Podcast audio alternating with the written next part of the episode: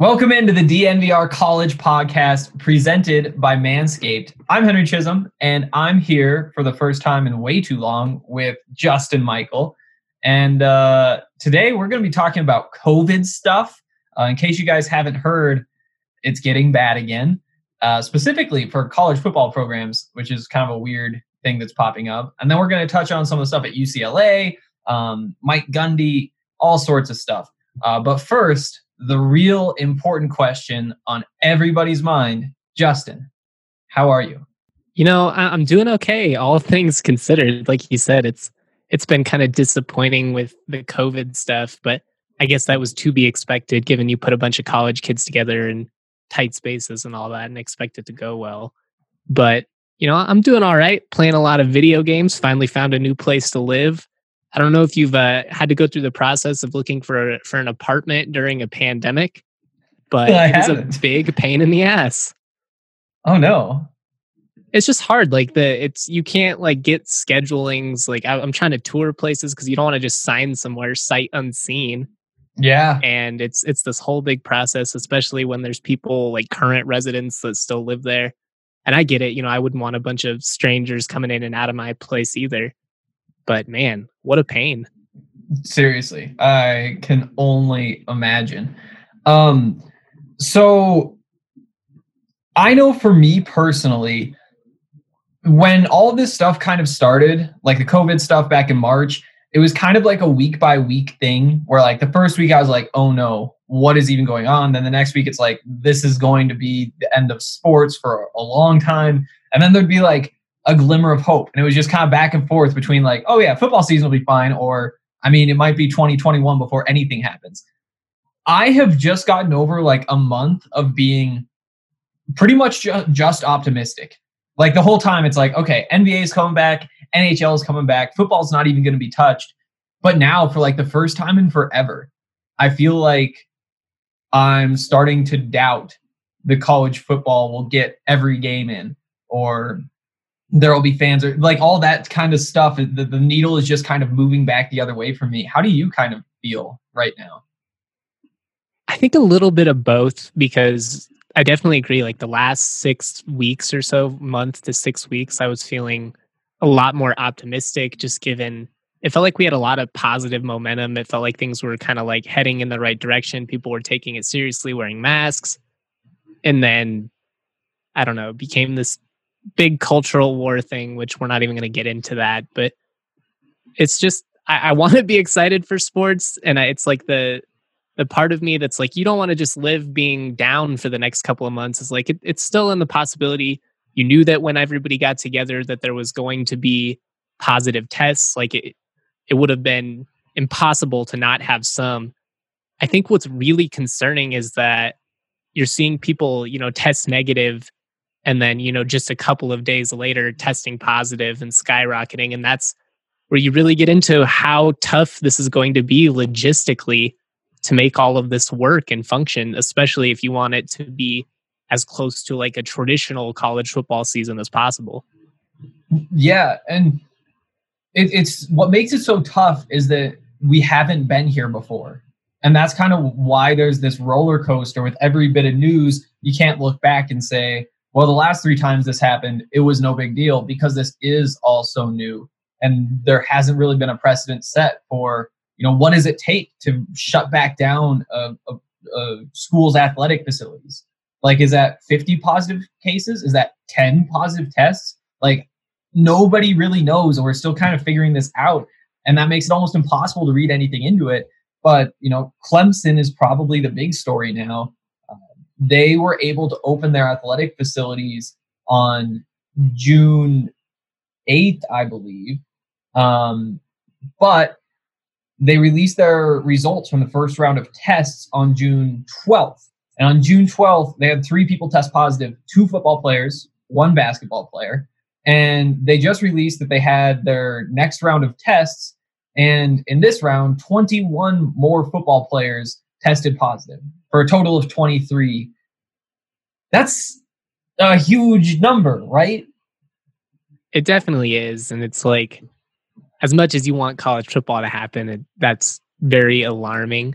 I think contract or contact tracing is going to be really big when it comes to stuff like this and you know i'm not i'm not a epidemiologist and i'm Oh, really? definitely not an expert in this field but i'm just i think that's where it's really going to be interesting can these universities figure out you know what what the source is where it's coming from and then react quickly enough because obviously with clemson it's a great example of it only takes you know a couple of days for things to really really escalate and how you know strict they monitor all of this it's just going to be so crucial It, it is, and again, we we don't even know what the lines are. You know, the, the NCAA put back their or put out their return to normalcy or what whatever they called it. Um, that must have been about a month ago now, and they talked through all the different phases of like when you could open and the signs they're looking for. It's like, well, if there are 14 straight days where the new cases are declining, then you're good to move to the next phase.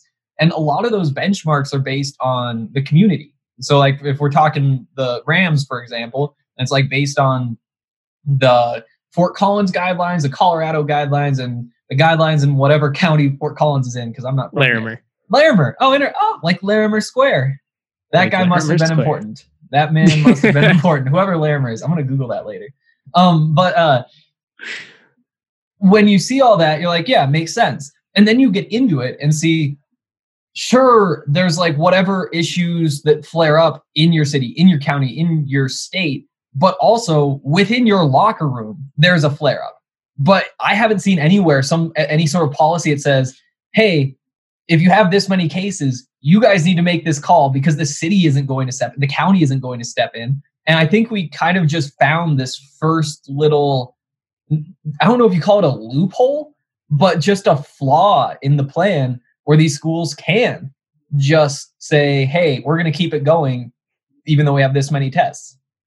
There's there's definitely going to have to be a lot of self accountability and we're actually going to get into this just given everything that's happening at UCLA because I think it's a a good way to segue into that but uh, before we do just bringing up you know this whole self accountability thing I did see I think it was the Tampa Bay Lightning chose to shut down their facility and Mhm. like obviously Florida is has been a state that's been very open about you know we're reopening sports come here if your states won't allow it they've basically been you know we're not scared of it and whatever we're not getting into that. But i just think it's a it's interesting that tampa bay was like you know they had the awareness and to shut it down you know i, I didn't read like super into this so hopefully i'm not mm-hmm. just like giving them a ton of credit for like doing the bare minimum here. But I mm-hmm. think that's what it's going to take. It's going to take, you know, some of these teams being like, uh, we've got too many cases. We better shut it down for, you know, a week to 10 days, sanitize everything and, and reassess. And you know, I've only been around like big time Power 5 college football for like 10 months now. But in those 10 months, I mean, this isn't like a shot at the Buffs or anything, but like the people who run those programs are under an extreme amount of pressure to win a lot of football games.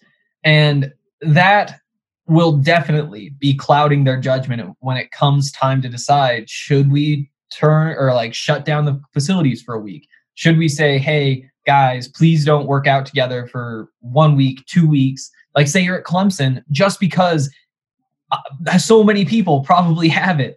Uh, you, they're the 23 positive tests. You can take those people away right away, but they've been in contact with so many others. They live with people who likely haven't tested positive yet, and they're going to get it, and they're going to go out, and that's just the way all of this works. And there's there's just so many pieces at play because then part of you does think 23 of them have it. They're going to be over it by the start of July, likely. And then Clemson is one step closer to herd immunity. And maybe Da- Dabo Swinney just infected all of them to try to get to that point. And like, I don't think so, but it's college football. and the- I'm not going to knock any conspiracy theory. There's the the take of the century. Dabo and Nick Saban have they they want COVID now so that they can be ready for the college football playoff. Yeah, and that's that's like one of the things that they could talk about because like it, it, it'd be terrible for like a whole bunch of reasons. But there's, I mean, when you look at the Buffs, for example, with the two positive case tests, two positive tests they've reported, we don't know who but uh, we do know the number. If those are shut off now, and then in two weeks there are two more people who test positive, and those are clamped down, and nobody else gets it, then when everybody returns to campus, um, say like the last week of August, whenever students get there, they're all going to be carrying it. That whole the disease is going to get passed around campus, and it's going to get to the football team, and they're going to all I mean, this is kind of my doomsday scenario. I shouldn't say they are going to get, but there's a chance that a lot of the team gets it, and then you're in trouble going into the first couple of games of the season. Yeah, it's it's really going to be interesting if if somebody gets disrupted like right at the beginning of the season, like you're mentioning, mm-hmm. because then obviously that just throws off everything. Because you know, if if one team shuts down, do they shut down everything? Is it like you're just trying to isolate those individuals? Is it a one week thing? Is it a two week thing? Like at that point, are you forfeiting games? Like it's just this. Yeah, it's, it's all unknown. You know, it's it's un, unknown. It's fun to to debate and talk about, but the common theme of this summer is just we don't know.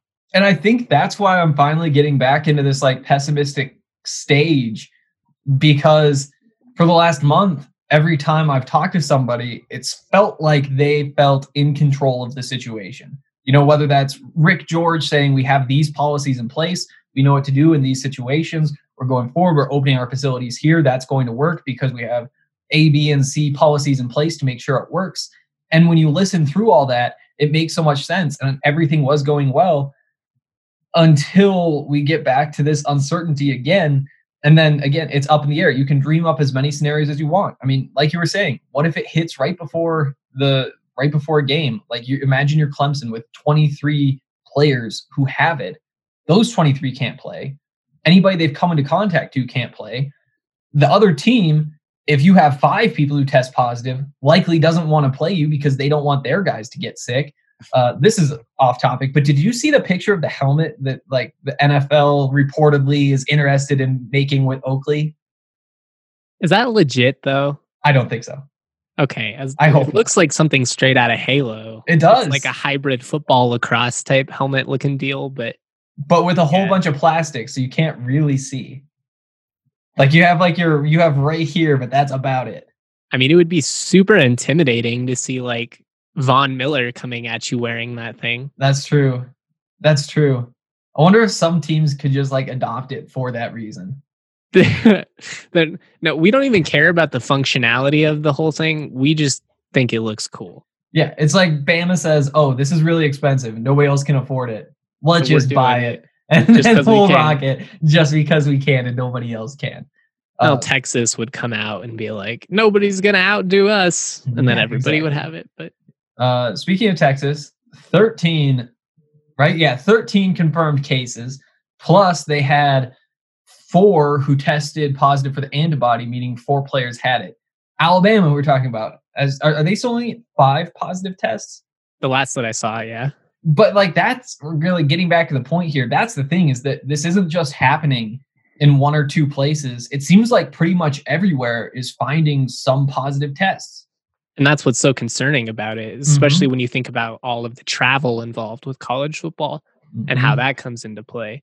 You know, like CSU alone, you look at the non-conference schedule. It's yeah, you got CU coming to Fort Collins, but you're supposed to go to Corvallis, Oregon. You're supposed to go to Nashville, Tennessee. Think, I mean, just the distance covered in that three week mm-hmm. span, the amount of people that you would come in contact with over that one month, it's it's astronomical. And that's where you kind of get into the well, is it is any of this even possible? But then, you know, the other side of me comes out and is like, well, you know how much money is at stake, so they're gonna they're gonna find a way.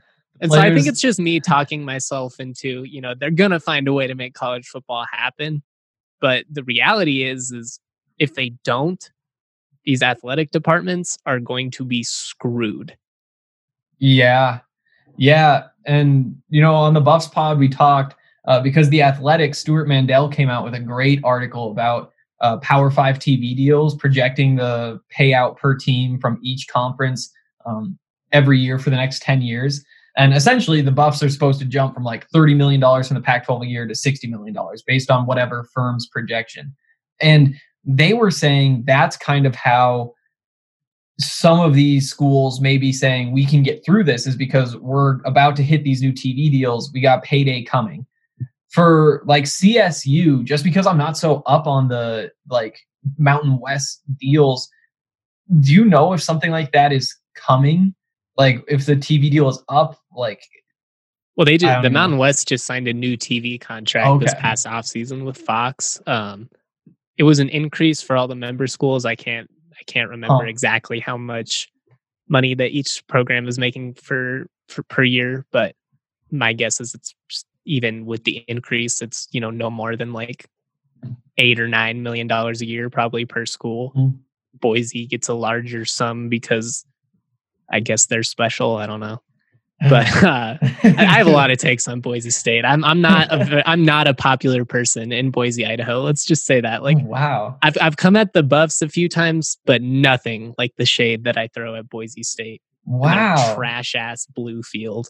But I um, agree there. I agree there. Can we ju- just for like 20 seconds go completely off topic and Yep. talk about how ludicrous that blue field is? Watch a game for 30 minutes on it and tell me it's not the most annoying thing that you've ever seen. I get a migraine every single time. you know, and, I, and I don't even care that I sound like an old dude right now. you know what's even worse than a blue field? what? A red Eastern field? Washington's red field that the Grizzlies have to play on every other year. Montana, where I'm from, but it, that is just painful, especially because like the the FCS camera work and the cameras. I mean, it's definitely a step below anything that we see here watching college football in Colorado. And so like the red just kind of like fades in over everything. And so it's, it's, it's almost feel like feels like there's a red haze as well. And you're just like, oh my goodness, this is brutal to watch. Um, plus, their team is usually pretty good, which makes it even more frustrating. Well, I mean, that's obviously the case with Boise State too. You know, Yep. Yeah. nothing Uh, worse than when you absolutely hate someone and they just dominate you. But um, yeah. So back on track. We'll get back onto COVID. Sorry, sorry, Boise, but not really. yeah. Yeah. Exactly. Um, actually, to not get back on track, the Buffs only have the one bye week this year, and it's the week that Montana plays at Eastern Washington, who should both be competing for the Big Sky title. So I'm thinking I'm gonna have to get out there and see that red field for myself. And then maybe like spit If we're able to travel, let's do it. Let's go. Oh my out there. goodness, I totally forgot that now now college football is in doubt again. They're probably fans. Never mind. Um okay. Uh before we move along to uh talking about the UCLA stuff, which we kind of hinted at uh when we talked about like the trust that the players need to have in their schools to defend them and do what's best for them. Um before we get into that though, we want to talk about the 15 can sampler from Breckenridge Brewery. Um, and I'd like to s- start the conversation by asking you, Justin. Uh, you will not be at the DNVR bar tonight for the Blaydes fight, but if you were, what would be your first beer? What are you feeling today? It's a Saturday. It's a little bit warmer than the last couple of days. Mhm. I think I got to go Strawberry Sky because it's feeling like summer today. You know That's a I good mean? one. It's, it's been kind of rainy, kind of gloomy the last couple of days. Let's bring strawberry, a little sunshine into the mix. Mm, I like it. I was thinking I might have to go after the uh, uh, Mountain Mosaic. See, I haven't had that yet, so I might go with that just because I'm curious and the can is so cool. Yeah, exactly. Like it's it's not my favorite of the beers, but it's like still a really good beer, and it's close enough that on day like today, I can just be like, huh. How would you describe like it? time. Like if somebody was going to order it, you know, is it I mean, it's, it, it's sour. Yes, it is. Yeah. I think there might even be like somebody said there was a little bit of pineapple in it. Yeah, I'm pretty sure there is. Yeah, and I personally couldn't taste the pineapple, but I'm not really known for my like in-depth tasting and smelling and like just noticing that sort of thing. All I know is that I had a great night, and it was a member beer, so it was the 22 ounces instead of the 16 ounces, which makes it even better. Um, Always, always the way to go. The member beer, super clutch. It's so good. It's so good. Uh, yeah. And so if you guys want to try some Breckenridge beers, you can come to the DNVR bar whenever you want. We've got a whole bunch on tap. You can also hit up Davidson's south of Denver. Um, they have two locations. Davidson's Beer Wine Spirits can't do better than that. It's also in pretty much every grocery store, every King Supers, the gas stations. Uh, yeah, gas stations still beer here, um, and uh, liquor stores. Is there anywhere else? I guess like I think we covered it. Grocery yeah. stores. I mean, yeah, for a while restaurants were directly selling beer, but I think I think we're kind of past that phase at this yeah. point. Yeah. Anyways, check out the Breck Beer Locator if you have any doubts. It'll yeah. tell you exactly where the closest liquor store, grocery store, gas station, convenience store, whatever else we might have missed. and you should also check out DraftKings because DraftKings is an incredible service uh, for people like me who like to wake up at about seven every morning on Thursdays and Fridays, and then through the weekend to turn on a golf tournament and just kind of chill. You know, spend a couple hours in bed watching golf, move over to my desk, turn the TV so I can see the TV from my desk, and just kind of have a golf tournament going on all the time. But what makes even more fun is that I can win money from that not only am I like doing my job by sitting at my desk while I'm watching golf, I can make money on the golf part too through DraftKings. Um, so far I haven't, but that's on me. Uh, Justin, have you been watching any golf? You know, I have. I've been watching a lot more UFC than golf, and okay. another great way to get involved uh-huh. on DraftKings Sportsbook. Hit up that odds boost on Amanda Nunes last week. Clear about fifty bucks on a ten dollar bet. That was easy money, baby. So easy. So easy. easy. Uh, any other easy money in the UFC today?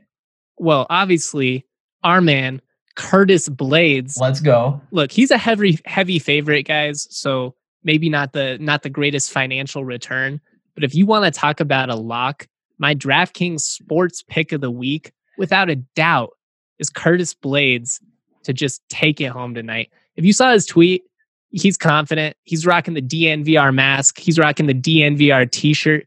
He's a bad, bad dude in the best way possible. I can't wait to watch him dominate tonight.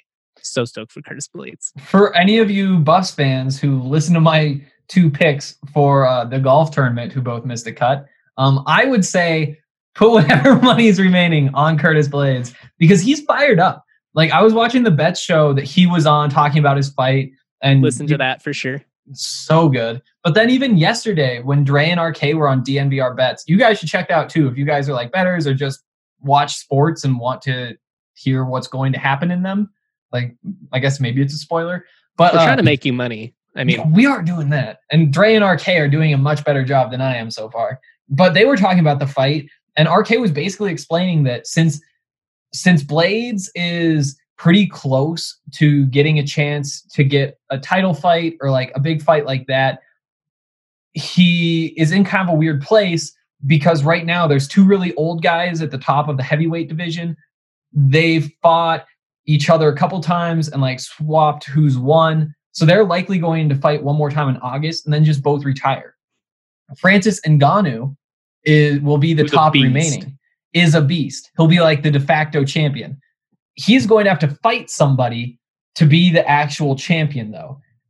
Blaydes would be kind of the obvious pick, except that he's already lost twice to Ngannou. And so, what he needs to do to get into that title fight is really make a show tonight against Volkov and do something crazy so that people are fired up and Dana White can justify throwing him into that fight with Ngannou for a third time. Make it happen. We want it. The people want it. Denver wants it. Download the top rated DraftKings Sportsbook app now. Use the code DNVR when you sign up. For a limited time, all new users can get a sign up bonus of up to $1,000. That's right. DraftKings Sportsbook is going all out with a sign up bonus of up to $1,000. Just enter the code DNVR when you sign up. Must be 21 or older, Colorado only. Bonus comprised of a first deposit bonus and a first bet match. Each up to $500. Deposit bonus requires 25 times playthrough. Restrictions do apply. See DraftKings.com slash sportsbook for details. Have a gambling problem? Call 1 800 522 4700. Well, there we go. All right. Uh, next up, we want to talk about what's going on at UCLA um, because you know obviously it's it's big news. It's a big school. It may not be a football powerhouse by any means, but you know, when something happens there with Chip Kelly, it's going to attract attention. On top of that, it is kind of setting a, a precedent maybe because what happened is UCLA football players have asked for third party officials to oversee the the the health protocols are put into place properly. They want doctors in the gym essentially to make sure that everybody's following all of the rules. A lot of people have read into this that they don't trust Chip Kelly to follow the guidelines. They think he is going to do whatever it takes to win, and the coaching staff will be the same thing. You know, there's a bunch more to the report. Apparently, it's like team leaders who got down in a video call and not the whole team, but they kind of decided that they needed to do this. Um, what is kind of your first reaction to hearing that story, Justin? I think from the outside looking in, the thought of having a third party come in and monitor this isn't necessarily the worst idea in the world, anyways. But what really stands out to me is this is just an indictment of the lack of trust that UCLA football mm-hmm. players have for their coaching staff. And if I'm, you know, the the president, the chancellor at UCLA, I'm looking at this and I'm thinking, we pay this man how much money to publicly embarrass us continually, to never win, to not do anything. And now you have players who are willing to put their name behind it. This wasn't anonymous. When the starting quarterbacks, starting running backs are willing to put their name behind something that says, hey, I don't trust my head coach. Fire alarms, man. Fire alarms. Somewhere Chip Kelly's sitting in a burning house. He is that meme. This is fine. uh, you know, and that's exactly right. But then uh, Dorian Thompson Robinson, the quarterback, went to Twitter after all this went down, after the story comes out, all that, and said, number one, no one said they didn't trust Coach Kelly. Number two, majority of players talked about these demands, but only a handful were willing to have their names publicly written. Don't turn this into a feeding frenzy on coach. This is about the safety of the program as a whole. So, I mean, he did what he had to do. That's what I'm reading into that. That's you know, a smart. That's a quarterback that understands how this yes, is all going to play out. But that doesn't change my opinion of anything that's happened. And I would agree. I would agree there. Um, it's crazy though. It's it's crazy to see this, but we're, again, we're just kind of living in crazy times. Boy, I hate when people say things like that. Um, Here's but, my question for you about Chip Kelly, though. Yeah. How many times does Chip Kelly have to completely crash and burn before we accept the fact that what he did at Oregon 10 years ago was great, but he's past his prime? Yeah, and that's kind of the weird question because he's going to land somewhere else when they move on from him. Mm-hmm. He will. These dudes will. always get hired again. And the the interesting thing at this point in his career, because it is almost over, is that you can start to see what will be written about him in terms of like the football history books. Like who was Chip Kelly? And for a while there, we thought like he's going he he has a chance to be one of the the great head coaches of his generation. I, I don't think anybody was going to say like all time, but if he continues that Oregon success, rides that out, you could see how he could do that. Now, with the way his career has turned, he's more of just like an innovator in my in my mind. He he had some great idea, was able to parlay that into success at Oregon, that idea was stolen by uh, pretty much every NFL team, all of the college football world, and he he really does have his fingerprints on like the modern offense. The problem is he never like adjusted. He didn't have the people skills. Maybe he didn't have any of other pieces to be more than that in terms of like what he's remembered as. That's how I see him at least. I think that's a good way to put it. I think we've seen, you know, I'm not trying to take away from what he accomplished, and that's why I tried to premise it. I mean, obviously, everything he did with Mariota and all those spread mm-hmm. offenses at Oregon, it was a lot of fun. A lot of top 10 ranked teams that yeah. went to a national championship, all that stuff. But right now, when I think of Chip Kelly, that's not the first thing that I think of. I think of the disaster in Philadelphia and everything that went down with DeSean Jackson.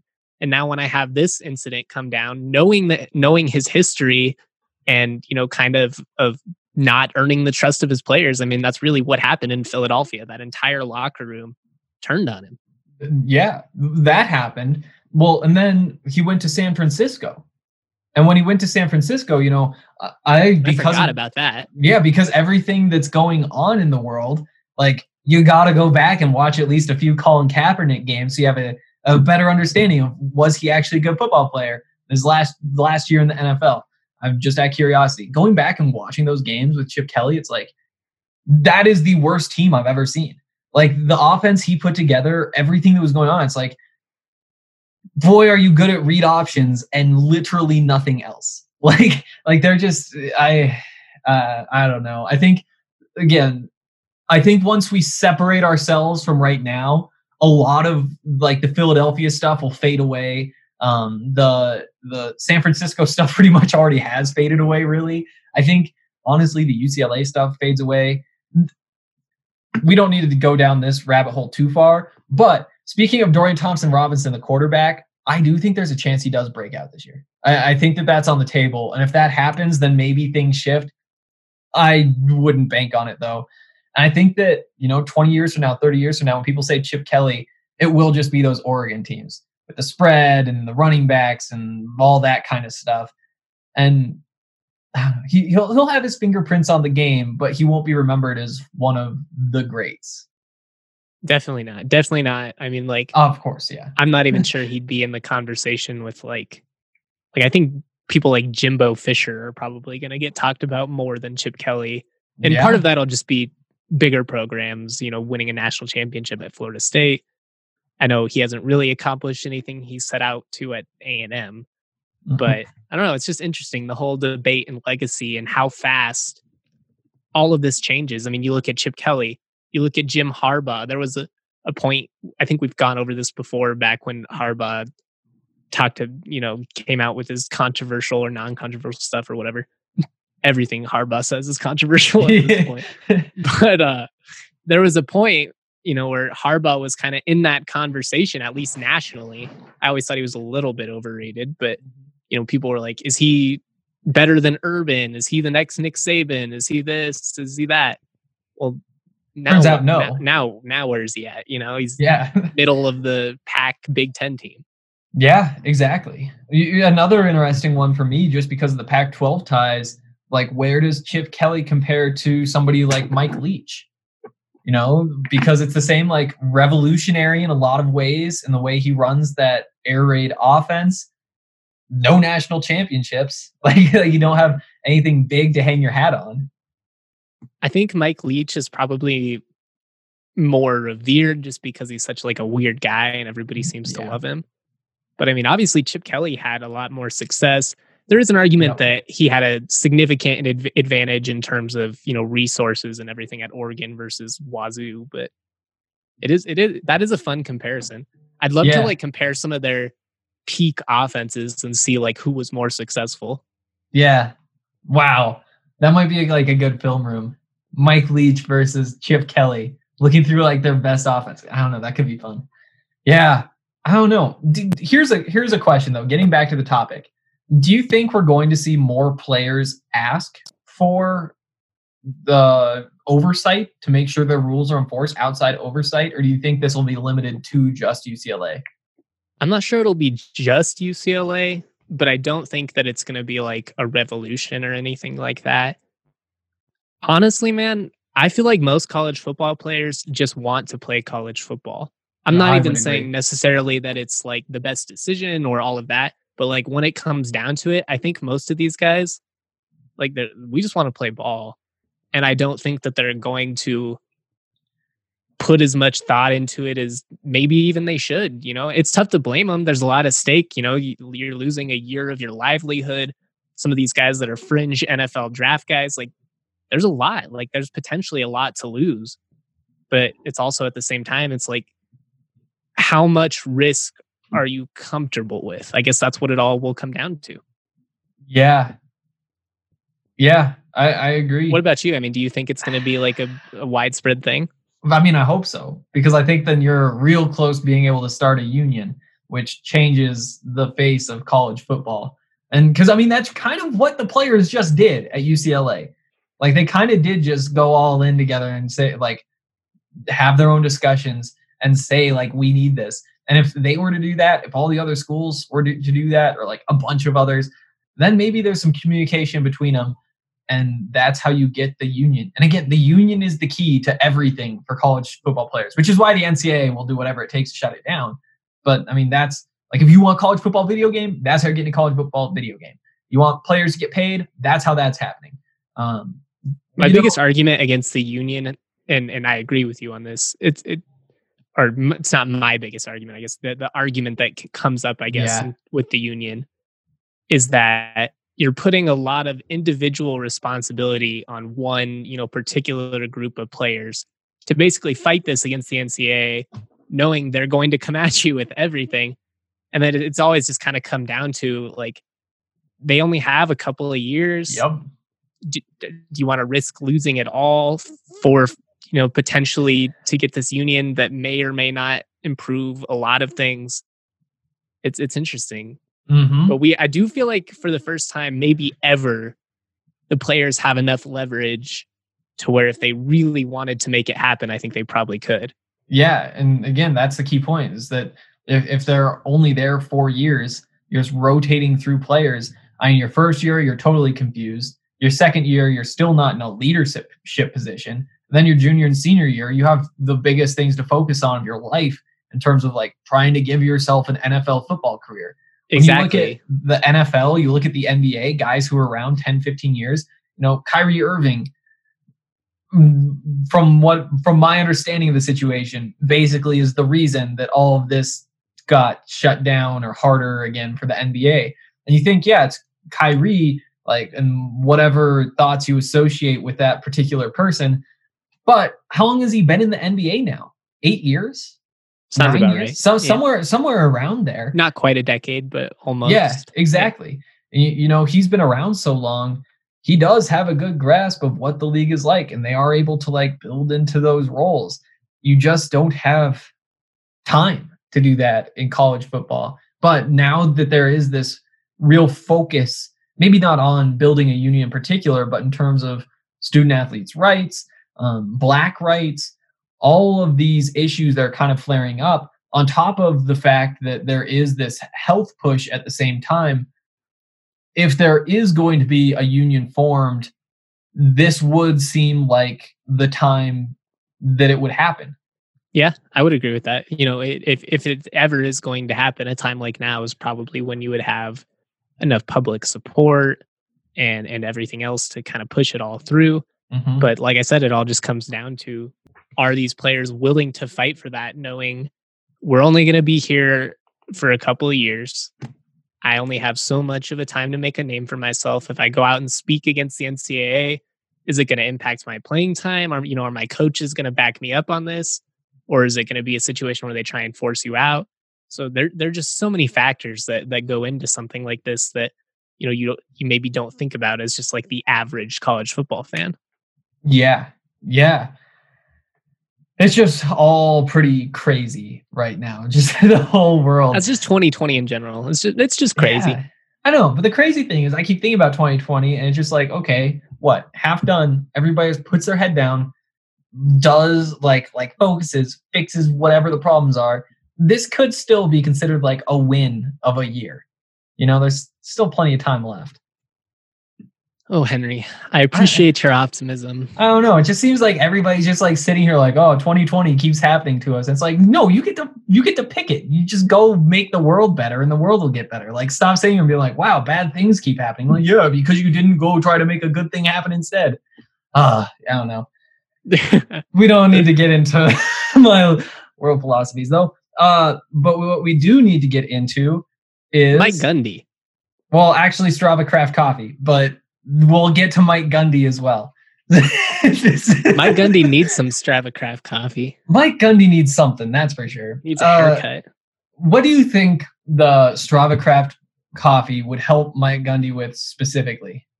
I think maybe if he was just like if he was really relaxed because his body had, you know, the perfect amount of CBD to keep his mm-hmm. his entire just body relaxed and and, and chilled out. I don't maybe like that think for like two seconds before he comes out and makes a, an ass of himself. I don't know. Do you think Mike Gundy drinks like five co- cups of coffee a day or no coffee? Because I think it's one or the other. I think you. I think Gundy's a, a one cup of black coffee, but then like four to five diet cokes type guy. Ah, uh, okay. I bet he drinks so many diet cokes. Yeah, I'm just trying I'm to a imagine man. him. I'm Yep. 40. exactly exactly exactly um but for people like us who have good taste in coffee and might be a little bit more well connected with the world around us um, make good decisions more often than mike gundy uh, we pick strava craft coffee because it is the best coffee you will find it's cbd infused that means it can help with anxiety with depression um, all the mental things that may be happening to you during the things that are happening to the world right now. Yeah, 2020. Uh, so so check it out and and use the code DNVR20 because you can get 20% off your order and you can get it shipped straight to your door. You can't beat that deal. Okay. I I wish everything could get shipped straight to my door. I've been I've I would been- never leave if I didn't have to. I've been getting like two packages a day. So like on my desk, I, I've I've had like two pairs of headphones just like sitting on my desk all the time. So I was like, huh, what if I got Must be nice. on my desk? Oh yeah, I, I got like hooks to put on my desk, like specific headphone hooks, because I was like, why don't I hang my headphones? Why do I just leave them on my desk? And so from Amazon, I got two pack of headphone hooks for eight dollars, free two day shipping. Like why not just have that delivered to you? Why would I go to a hardware store? Because I don't care enough, honestly, because I don't care enough where my headphones are to actually drive somewhere. But for $8, if they'll bring it to me, I can stick them up there and now we're good to go. It's a good point. and the price is right. Yep. I got my double sided tape from there the day before. It's like seven bucks. It is kind of wasteful in terms of the things I throw away, I did realize. I get my groceries delivered. I'm straight delivery. I, I don't have to leave anymore. What do you do with all the packaging? Uh, well, I keep too much of it because I like think a fort or something. Ah, See, that'd be a good idea because like you, you keep all the boxes because you're like, oh, I always whenever I need a box, I don't have a box. But then that only happens like every nine months is what I've realized. Like I actually have a need for a real just like cardboard box, but I have a whole bunch now. It's kind I of the feel like opposite problem. Somebody always has a box. Like, I know. I and if you didn't have one, someone has a box you can if- have. Yeah, I know. And it's like there there are so many things that I would like to buy for myself. I'm like, I, I can't buy for myself because I can't justify it. But if if there was like a I need a box this size, I'm also tempted to buy this. Like I need a new shelf. Why not just go buy that shelf, use it as a way to justify it, and then do whatever work it takes the box to do, you know? Balance out with a reward. I guess that makes sense. Yeah. Yeah, maybe. Uh, does what Mike Gundy did make sense to you, Justin? You know, this was an interesting situation. um, look, man, Mike Gundy is free to wear whatever T-shirt he wants. Like that's we're not arguing that. Mhm. But uh, you know, as we saw, his players are also free to call it out for what it was, which is not great because OAN is not great. But um, That's what they teach think- in journalism school. yeah. you know, I I'm I'm trying to like stay on track here and not get like Yeah. super into it. I know the there's there's like type stuff. But the thing that stands out to me on this is the same thing that stands out to me with UCLA, and it's player empowerment. We saw a situation where an Oklahoma State running back was able to come out and create enough public pressure that Mike Gundy had to release a video basically with his tail between his legs and say, Yep. you know, I, I'm a dumbass for wearing this. Sorry, my bad. you know what? I, don't think this would have happened that long ago. Oh, I agree. I agree. That's something that gets brushed under the rug so quickly. That's something that I mean, it's something that a player likely doesn't even call out. I, Oh, I absolutely. Just for fear of retaliation, like everything we talked about it with the union stuff, you know? These coaches, they have all the power, all the control, or at least that's how it's always been traditionally. And we're seeing, especially with social media, where, you know, they, they can't filter the message for the players like they can before a press conference. The players can get their message out. It spreads before the school can do anything. And then at mm-hmm. that point, the school basically just has to react. Yeah, and you talk about that power that college coaches have. You know, maybe I was kind of naive before I got into college football, but I always knew that they had power. I always knew that they obviously had full control, but I thought, well, they understand. They're they're good leaders who are taking care of their players and like that really is the focus.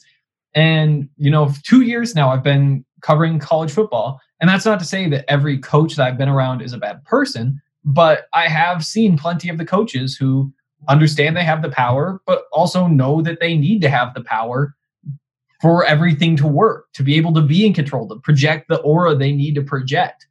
And it's kind of a problem. It is a problem. Look, it's not it's not an easy thing to be a college football coach. Let's no. It's it's really not. And and we're not doing this whole thing to like, you know, be like every college football coach is a terrible person and is selfish and only cares about himself. That's not true. I know a lot of great college football coaches. I've been, mm-hmm. you know, in college football now for well in media for about four years and i worked for csu for a couple years before that so i've been around it for you know for about six or seven years now and i've met just countless great people but at the end of the day it's a bottom line business there's a lot at stake for these coaches you know we talked about everything that's at stake for these players and, and wanting to play same deal goes for the coaches if you don't win they fire you immediately doesn't matter when could be two days before christmas you're out Yep. And, and that's a weird balance of trying to, you know, wanting to connect as a human being, wanting your players to trust you, wanting to earn their respect, but also, like you said, you know, wanting to have control of everything because at the end of the day, they're just trying to keep their jobs. Yeah. And their job is to have control of everything, to be able to manage the players, to be able to manage the boosters, to be able to manage the other coaches, to be able to manage the their relationships with the athletics department, all the people who work for them there, the equipment staff, the recruiting staffs, the all of those people everywhere. And if you're constantly putting up fi- putting out fires because whatever there's some rebellion among the coaches, the coaches don't like that you decided that you're going to go for it on fourth down late, and now they're all kind of fussy. They're giving you some looks. Like if you have to deal with that, it's taking away from everything else. When you have those fires popping up, throughout all these different groups of relationships. It just doesn't work. But at the same time, giving unchecked power to people who are given a bunch of privacy, there isn't a lot of you know media access to the practices and in in journalism school you talk about this stuff all all the time like the ethics of it and whether that's okay and all that kind of stuff but the truth is like it is kind of dangerous to put somebody in control and say here's these 100 kids and for the most part, it goes great. But there are a couple of scenarios where it doesn't go all that well. We're kind of off of the Mike Gundy topic, but but but that power dynamic is very real, and it's something that can be exploited if the coach just decides to exploit it.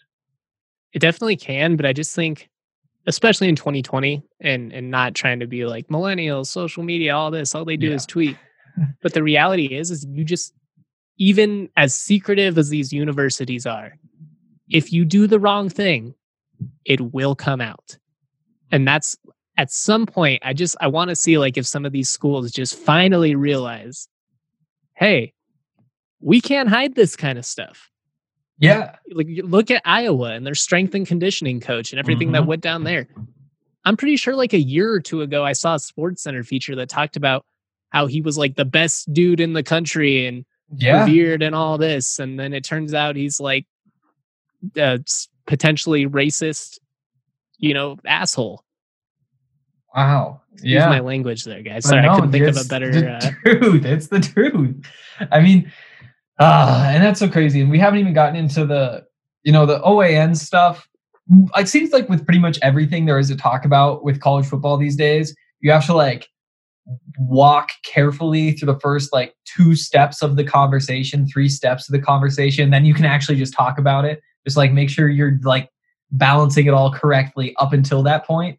And and that's kind of the trouble with the OAN stuff. But we haven't even talked about when Mike Gundy allegedly called Alfred Williams and others on the Buffs defense the N word in a game back in the what late 80s.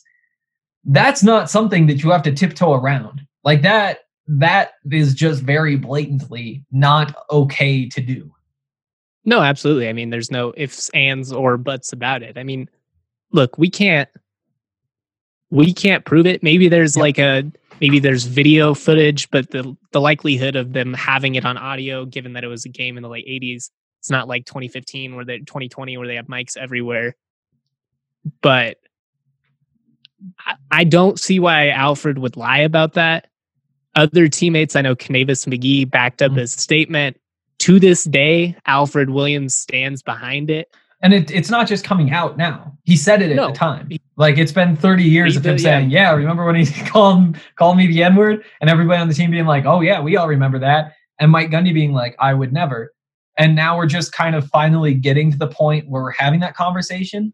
And again, it's just another rough look for Gundy. Look, people people show their true colors eventually. You cut your grass to find the snakes. And honestly, like given everything we know about Mike Gundy, I think you can probably come to a pretty, you know, accurate assessment of the type of dude that he kind of is. He's a he's a guy who's won a lot of football games, but he's a guy who very clearly has some uh some pretty messed up thoughts Yeah. you know, like I'm, I don't know. I don't really.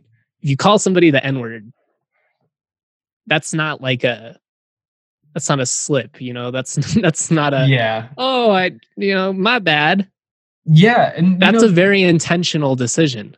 hmm And, and and it does seem like uh, maybe we're moving past just like cancel culture, like where it just you did this, we're just done. Because it has been kind of interesting looking through the Gundy thing because he released the video with Chuba Hubbard first, and Chuba Hubbard, the running back who called him out, like the star of that team. They released the video talking through it, and everybody's like, "Eh, he didn't really apologize. I'm not sure if we take it." And then he does another video where he releases it. Well, like a week earlier, a week and a half earlier, Drew Brees says what he says about um, people kneeling during the flag, puts out his apology, and everybody's like, uh, that's not all that great. And then he goes back, and there's some other conversation, and, and he jumps in. I guess uh, now we're getting politics. I just remembered it was a thing with Trump, but it was, I think, some Trump supporter saying, like, we stand with this. It's a good. And he had to say, no, I was wrong. That's not how it worked. Put out his like whole second thing. And it's almost like there's this new thing where it takes two apologies to work. And I'm not sure if this is just a couple of instances or if that's I don't know.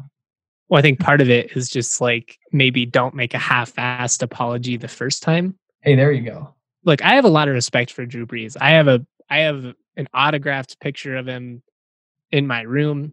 I I know people that worked camps with him. He's done just I mean crazy good things for the city of New Orleans, especially after Hurricane Katrina. But Brees messed up. Mhm. He messed up. He came out and he owned it. His first apology didn't go great. Second one really went well, and people, you know, they moved on. The thing that kind of bothered me about Gundy and any college football coach would have done it. They're not just going to allow him to like go rogue and do something independently. But you want your apology to come off a little bit more, I don't know, genuine. Maybe don't do it with a giant Oklahoma State logo, like in a studio with, you know, the Nike in this, and, and uh, coming out here looking like it's a paid promo type deal. To me, Yeah. that, that kind of showed everything that I needed to see. It was probably a statement that was written for him. He read it on a camera in a studio. They tried to, you know, make it all great, but at the end of the day, Mike Gundy is Mike Gundy. And we all kind of knew that though, right? Like is any of this surprising? No, not at all. No, because we kind of known, but but now it's just kind of like we're in this place where we're willing to say publicly that we we're, that we all kind of thought this, and then we had it confirmed. But what kind of is the next step? Like, is this redeemable? Can he just go out there and say like, "Hey, we're going to work with these organizations. We're going to improve the lives of Black people in our community"? Does something like that start? we'll just have to see. gap? You know, the tough part, like I said, is there is no proof. There's no like, yes, I believe Alfred Williams. I believe Williams' teammates and everything.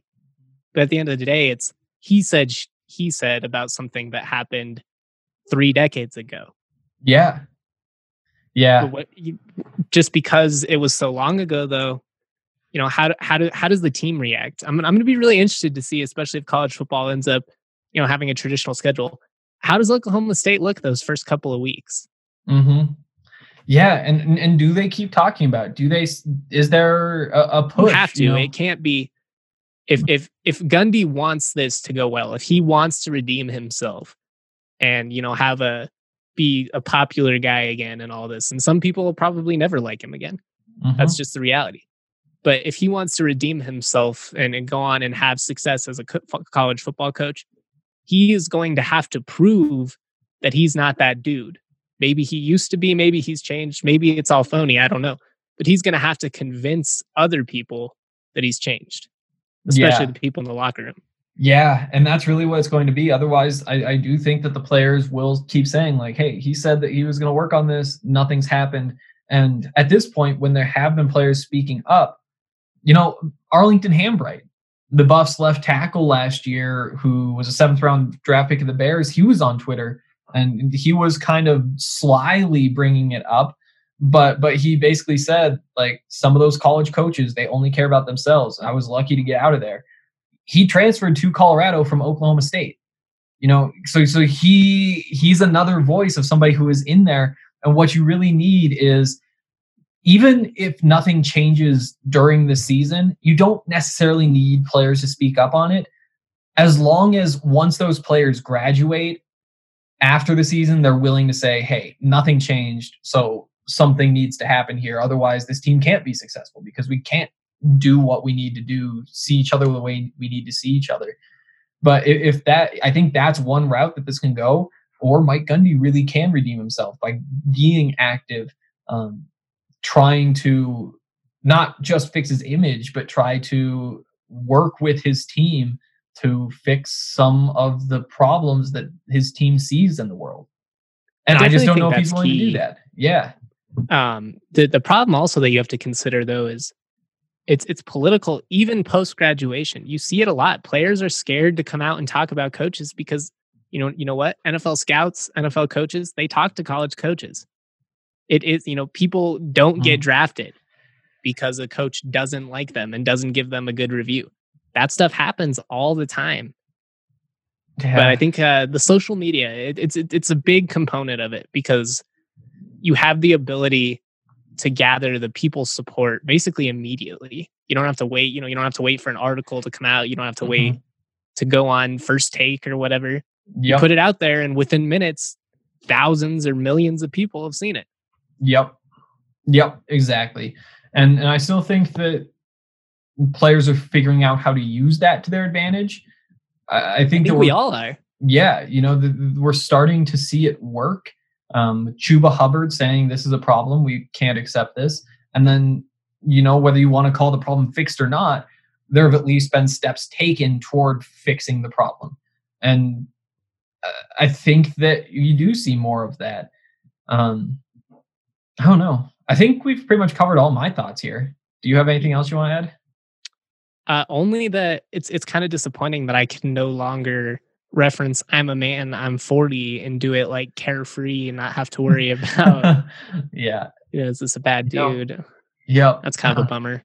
It, it is. But I do think, you know, it's the ball's in his court. No, if, exactly. If, Look, we're not we're not up here being like fire Mike Gundy. I'm not a fan of that. If stuff. you had more proof, maybe you could. Well, then then I could be. It's a tough situation. But yep. I'm I don't like the guy but maybe maybe he can change. Maybe maybe he'll prove us wrong. Yeah, and you know Oklahoma State seems to be giving him that chance. The players need to give him that chance, and they need to work together. I don't know. It's just a weird time for college football to have.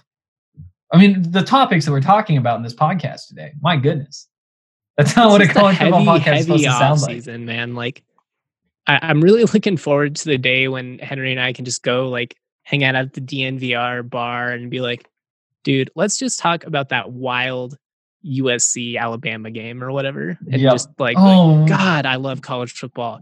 You see this play, like, oh, I love exactly. this. Oh, it's and revolutionary. Not, you know, you know, look at this offense. The world oh going to end? Is everybody going to get sick? You know, is everybody a selfish racist? yeah, like, I don't oh, even. Oh, man.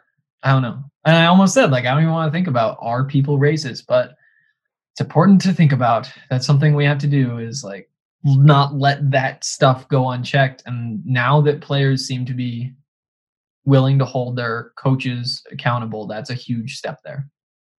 I think, you know, big theme of, of 2020, the get comfortable with being uncomfortable because that's how we're going to create positive change and, and get rid of some of this stuff and maybe not have to have these heavy conversations constantly. That's what it comes down to, to for me, you know? You don't want to have to listen to this type of stuff let's make the world a situation to where we don't have to freaking talk about it. Uh, someday, someday. Well, I think that's going to do it for today's podcast. Uh, we will be back next week with another edition. Yeah, we're gonna we're actually gonna be tight on schedule now. I know we've said it for like since we started the podcast, but things are just so crazy. And like the draft no, pod's been is the a same weird way. time though. Like, it, it really is. Like I I did this DNVR all time Rams team on on mm-hmm. Xbox 360, and I wrote about it, and I had this roster, and I had I stopped releasing some of the pieces because it just it didn't feel like appropriate. You know, we had so many important discussions going on, and it was just kind of a mm-hmm. situation where I was like, well, you know what, this can wait. This can wait a Yep. couple of weeks or a couple of months if it has to. But these are tough things to talk about, but they're conversations that have to be had. Yep. Yep.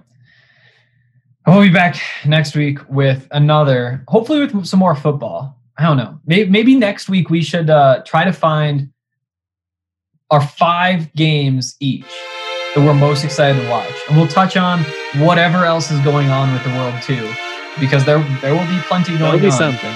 but, but, but let's go through and let's pick the five games we're most excited for. I like you that. started that because you brought up USC Alabama, and that is on my list. There's a spoiler. Um, that's going to do it for today. We'll be back next week with more.